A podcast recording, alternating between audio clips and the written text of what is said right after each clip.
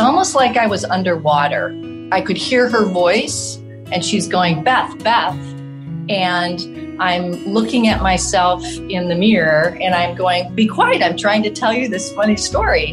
And then I look at my lips and the words aren't coming out. My hand was in a claw. And then I'm thinking, this is really weird. And I was only 49, so the concept of it being a stroke didn't enter my mind at all at that point. I was sitting down, so there wasn't any balance issue. And then, as Mary keeps saying, should we call 911? I'm like, no. And then I was able to talk again. And she goes, "Are you okay?" And I'm saying, "I'm fine. Just finish, and then I'll, go have dinner." I've been trying to deal with blood pressure with, meditation and yoga, just trying to reduce the stress, which was very difficult in the job that I was in. And I remember he didn't miss a beat. He didn't look up at me. And he just said, "How's that working out for you?" Like, "It's really high." And he said, "Are you adverse to medication?" And I said, "No, I'm not an idiot. It's 215 over 125. So they put me on medicine and then just told me to take some time off from work. Probably my lowest point was waking up Thanksgiving morning and my left arm was numb, and I was afraid that I was having another, one, and would this be the big one? Although I don't ever think I articulated it. I didn't let myself think of it in those terms at the time, but I remember I couldn't get my words out. Hello, I'm Mark Goodyear. Welcome to the fourth season of Stroke Stories, the podcast that seeks out and hears from stroke survivors. High blood pressure usually has no symptoms, but it is a contributing factor in about half of all strokes, the single biggest risk factor. In this episode, we'll hear from Beth Bonis from Portland, who suffered a stroke at the age of 49. It was back right before the 2008 housing bubble crash, and I was doing a rotation in business operations after 25 years at working at a high-tech company that we'd gone through a bunch of mergers and acquisitions. We'd just been purchased by Technicolor, had loved the projects, the incubator engineering projects I'd done with digital cinema, with the Hollywood, but I really wanted to run a product line. And so I had experience in engineering and in marketing and product development. I didn't want to go into sales, but I figured if I got into business operations and the revenue side, that I'd be able to get that. So it was a high stress job, but I was embracing that for the rotation time. And we had three kids. One had just moved to New York. She had graduated from college. Two were still in high school. My husband and I had started doing some property development projects. So we had a guest house and we had a duplex. This was before Airbnb. So it was kind of word of mouth with business travelers. So we were, it was a very rich, full, busy life. And I know that hobby-wise, I wanted to be spending more time writing. I'd gotten the screenwriting bug with the work I had done with digital cinema down in Hollywood. So everybody's got a screenplay in a drawer someplace. So I was kind of, that was one of my hobbies that I would do on vacation and whatnot. But most of it, my time was spent traveling for work, having three kids that were mostly on their own. They were older kids, but life was very rich with activity. I know my husband told me the week before I had my first TIA was that I was just really amped up. And he remembers telling me that there'd be times that he just didn't want to add one more thing into my circling of juggling the plates. So he just said, in hindsight, he could see the stress level amping up, which ultimately culminated in the first TIA and my frequent flyer status at the hospital. We were supposed to meet for dinner. The two kids were home. And I remember I was doing the commute math because there was a hair appointment that I had, which was a block and a half away from where we were going to meet for dinner. But it meant getting out of, work a little earlier. And so it's like one more email, one more phone call. And what's the traffic light? And so got to the hair appointment a little bit late, but not awful. And so I was sitting in the chair watching myself. I'm telling a funny story about a trip to Rome with my mom. And I had just read an email Remember, I'd mentioned that this was right before the housing collapse. And so it was not unusual to get a business email. This was November, right before Thanksgiving here in the US. And it's not unusual at the end of the quarter that you get an all hands on deck, do everything you can for sales, to do whatever it takes to be able to get revenue for the end of the year. But I remember reading that because I just kind of glanced down at my phone, while the dye was drying, and you could just feel it in your body where you get, the adrenaline zapping. And so the hairdresser came back and I was looking at my stylist, and all of a sudden it's almost like I was underwater. I could hear her voice and she's going, "Beth, Beth." And I'm looking at myself in the mirror and I'm going, "Be quiet. I'm trying to tell you this funny story." And then I look at my lips and the words aren't coming out. So I don't know if my balance was off. So I wasn't able to talk for, I think it was 5 minutes, not a long period of time. And Mary kept going, "Should I call 911? And I'm like shaking my head, no. And I'm smiling because this is just so odd. And I'm thinking, what's happening here? And then I went to get a pen because it was clear she wasn't hearing me. And so my hand was in a claw. And then I'm thinking, this is really weird. And I was only 49, so the concept of it's being a stroke didn't enter my mind at all at that point. I was sitting down, so there wasn't any balance issue. And then as Mary keeps saying, "Should we call 911?" I'm like, no. And then I was able to talk again. And she goes, "Are you okay?" And I'm saying, "I'm fine. Just finish. And then I'll, go have dinner." And so she did. So then I walked around the corner to where my husband had pre-ordered dinner, had dinner, no other, strange events. And then it was time to drive home. And so he goes, "Well, you take Amanda and I'll take Rachel," our two daughters. Should not have driven her home, but everything was fine. We only live a couple miles away from where dinner was. So we get in the house and the kids go upstairs to do their homework. And my husband, Jeff, is in the library. And I said, "I've got to tell you something. Something weird happened." So he is full court press calling says you have to call Kaiser, who was our medical group. And he called his sister, who was a nurse, at the same time. And at that point, it's like, you go and do the Googling. And so stroke obviously then became part of the, is that what I had? So called Kaiser. They said, come in immediately. Don't drive yourself, which I didn't. And went through and did CT CAT scan and portable chest x-ray and EKG and the metabolic panel, and everything was fine. My blood pressure was like 215 over 125, which was crazy high, obviously. The only time I'd had high blood pressure with our first daughter, my blood pressure was high, so took off for pregnancy, leave a little earlier. But I remember I'd had bouts of higher blood pressure when I'd go in for my yearly pap smear and whatnot, but I was trying to manage that, without any medicines. And so I remember the nurse there, his name was Billy, and he was an ex-military guy, all tatted up, and taking all my vitals and whatnot, and said, "Are you taking any medication for your blood pressure?" Because it was so high. And I go, no, I've been trying to deal with blood pressure with, meditation and yoga, just trying to reduce the stress, which was very difficult in the job that I was in. And I remember he didn't miss a beat. He didn't look up at me. And he just said, "How's that working out for you? Like, it's really high." And he said, "Are you adverse to medication?" And I said, "No, I'm not an idiot. It's 215 over 125. So they put me on medicine and then just told me to take some time off from work. So we did. So this was 11/14, so 10-ish days before, a couple weeks before Thanksgiving. Beth's holiday plans were interrupted by another event.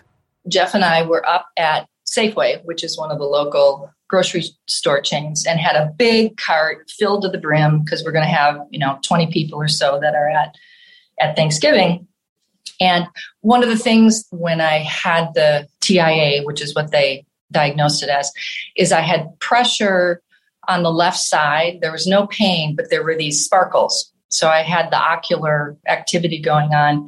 And so they became known as the evil snowflakes.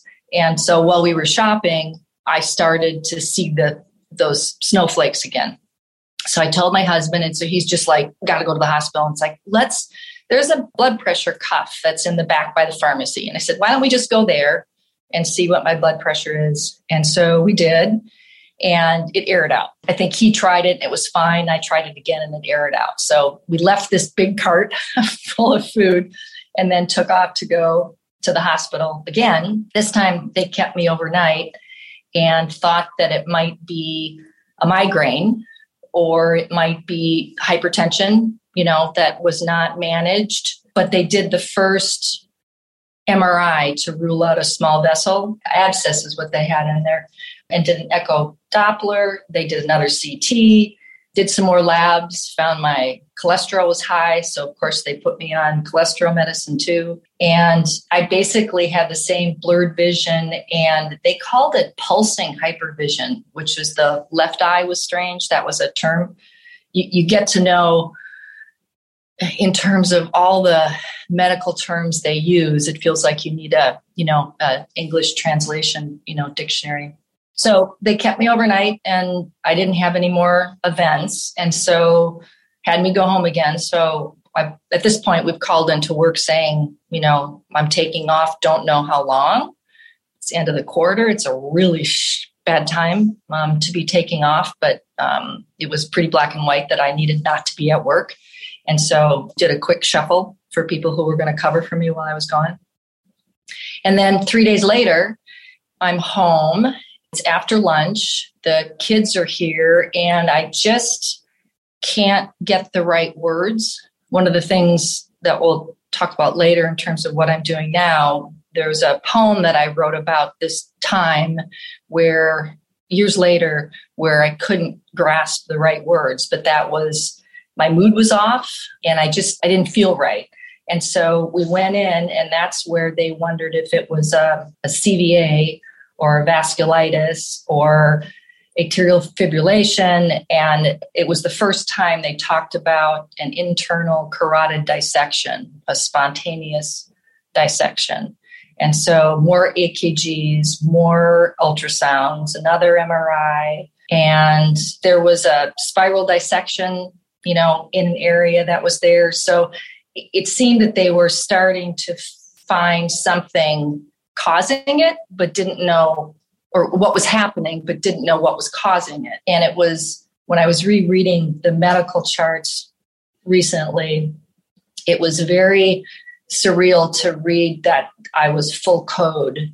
And so it's like, what does full code mean? And that meant if something happened and I went out, that they were going to resuscitate me. So to have that, I was 49, so it made sense that they would, but to see that was a possibility, it didn't really strike me as so dangerous kind of a situation I was in, because it was just, I'm going to get over this. And, can we get to the diagnosis, and then can I move on, kind of with my life, so to speak. They kept me in the hospital for 3 days that time.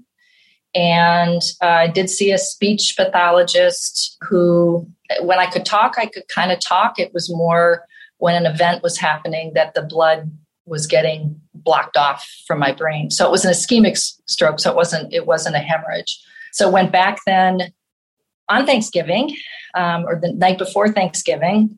And then I had some weird rapid eye movement on the periphery. I had problems swallowing. Then the balance started to be an issue. Being able to control my right hand was an issue.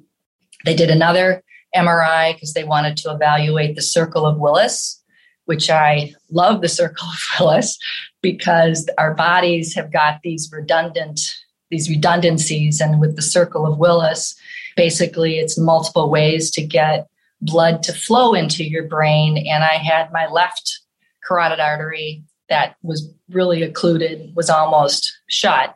And so the blood went to the right side. Obviously not as much blood could get in, but it's not as if I was completely cut off. And at this point, I had been on the local stroke center, Oregon Health Science OHSU's rotation every morning as this is the events that are happening, you know, what should we try to be doing? So there was comfort, and there were a lot of people that were on your team, but also, why can't you guys figure out what's going on? That got to be very frustrating. Beth was in hospital on Thanksgiving morning. Probably my lowest point was waking up and my left arm was numb. And I was afraid that I was having another, one, and would this be the big one? Although I don't ever think I articulated it. I didn't let myself think of it in those terms at the time. But I remember I couldn't get my words out, and the nurse shift changed, and there was a woman who came in, and she was very chatty. She was fresh for the day and asking if I'm okay, and I can't get words out, and I'm just shaking my head no. And I'm crying, which I'm going to do now. She's like, do you want me to call somebody, if your husband? And I'm thinking, I don't want you to call him. He's been on deck all this time, and I don't want to scare him, but I really need him. So she called him. And I remember when they took me down to have an MRI that morning, everybody was off because it was Thanksgiving. So the orderly brought me downstairs. And I still remember, and wrote about this years later, being in what is normally a airport level of activity, and it was completely empty because nobody was there because they were taking the holiday off.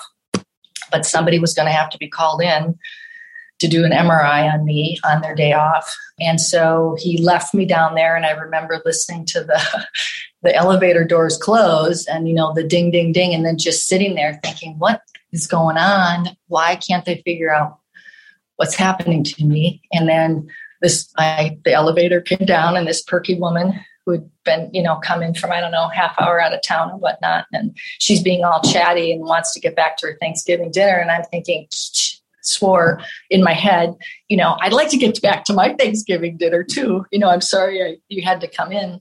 And that's when they found that the clot had actually, there was movement in the clot, which is a good sign. And so we had Thanksgiving dinner in the hospital, which was not fun, but I had a private room. It had gotten to the point that I went into the hospital that my husband would say, she needs that warm blanket and, this room. And because we had been in there so many times, and ironically, it was the same hospital, and they put me one time on the same floor that I had my three daughters at. So I was looking at the same hillside that I watched when I was in labor with them, 15 years before this.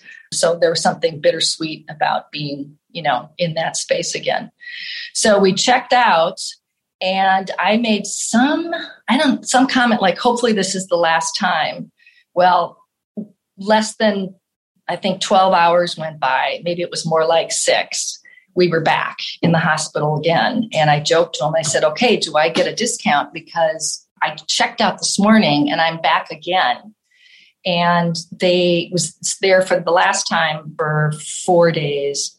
And the clot, like I mentioned, had started to move, but they just wanted to make sure that it didn't move in a bad way. And then basically create another clot, that it would dissipate. So there were, more EKGs and found deficiencies in my B12 and anemia. So they added more medication. When I look at that medication list, I must have had 20 or 30 meds that they put me on. So they eventually put me on Coumadin, blood thinners, and warfarin, and I was having shots that had to be taken.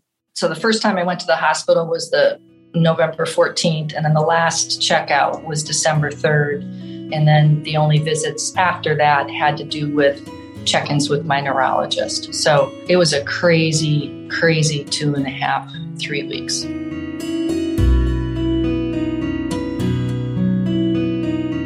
Coming up on Stroke Stories, Beth on adjusting to her new post-stroke life. Sometimes when I can't get the right words out at the end of the sentence, that's maybe not my age, that's probably a lingering artifact. So I think I've been re-educating myself in terms of what I went through and what the recovery took, which was, I'm going to be fine. I just need time, to get back to being fine. And on writing through her recovery. It took me about 10 years to actually write about the strokes. I journaled once I could write, because handwriting was something that went out. So once I could write, it allowed me to say things that A, I physically sometimes couldn't get out, and B, just the quiet thoughts. It was a way for me to be me, or look for me, try to find me. And so the journaling was big. Let's hear how Beth dedicated herself to her own well-being. I did this deep dive, and so Mama got a chance to make Mama a project. I was determined to get off the bloody meds they put me on, which my husband was not, understandably was panicked, like, you're finally not having these events. Why would you want to, mess with the meds? And it's like, there are too many meds. I don't want to be on all these meds.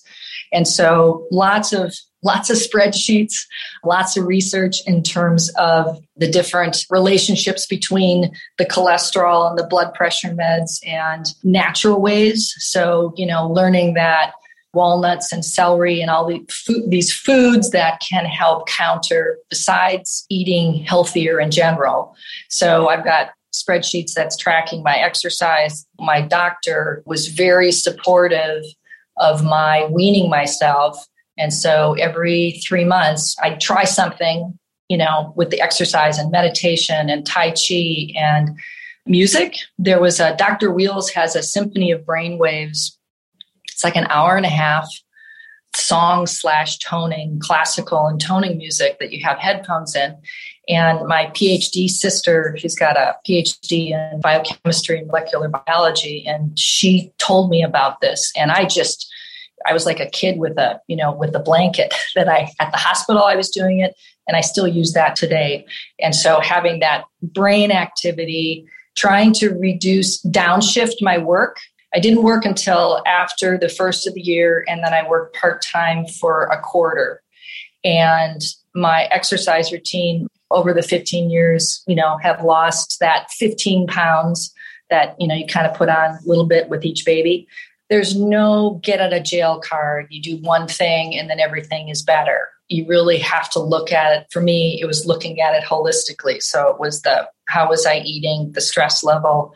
Was I feeding my creative side? A lot of soul searching in terms of where I wanted to be spending my time, and was doing more writing, which I had then, made more time for that rather than just weekends, because that was really what fed into my health. So I used these spreadsheets to track the BP and the meds, and, found out which exercise routines work better than others. Part of the reason I haven't talked about my strokes as strokes, and my middle daughter always corrects me and says it's strokes plural, it wasn't just one stroke, is that I don't have the same lingering, long-term, obvious stroke side effects.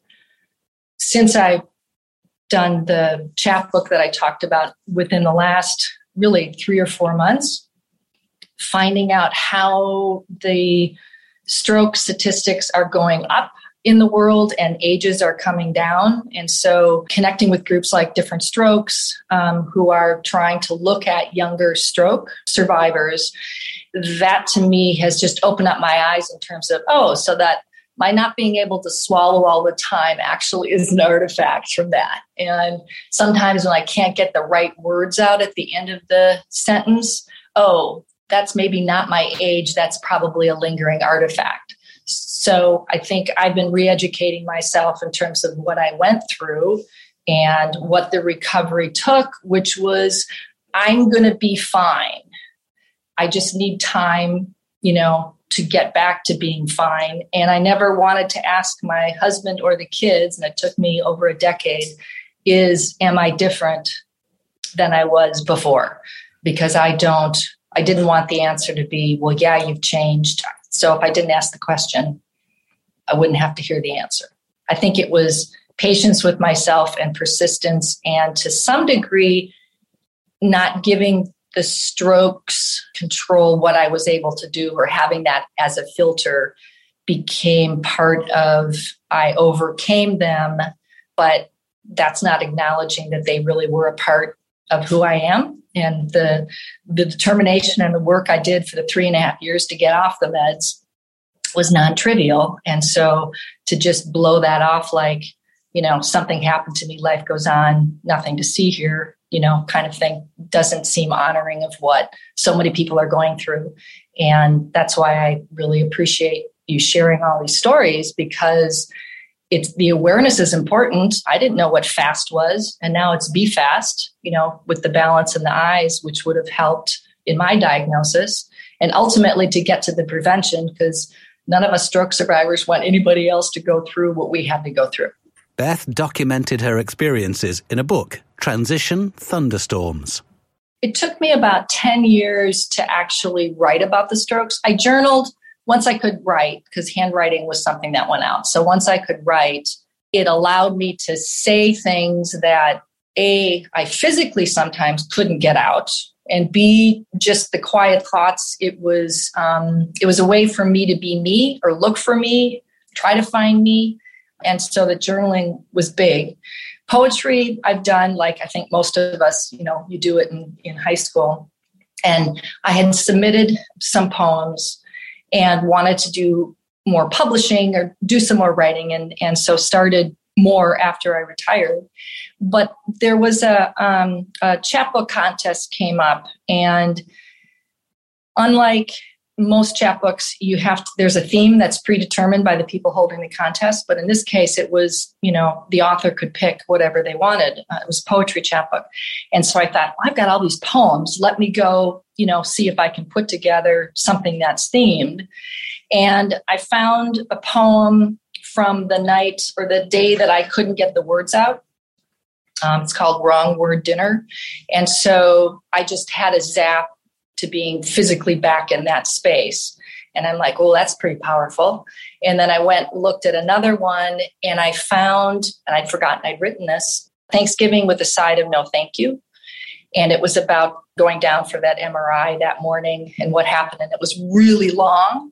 So I thought, this is too long, you know, to put as one poem. So what I ended up doing was I started the book, the chapbook, with the Wrong Word Dinner. And then I took this long poem and broke it up into parts, and then found other poems to weave in, like the night my sister died when I was 10 and she was 3. And the poems just kind of came together. And I called the chapbook Transition Thunderstorms because I grew up in the Midwest, loved thunderstorms. And during the summer, we'd talk about how you get soaked to the bone, you know, to be warm outside, you get soaked to the bone because the rain would come down.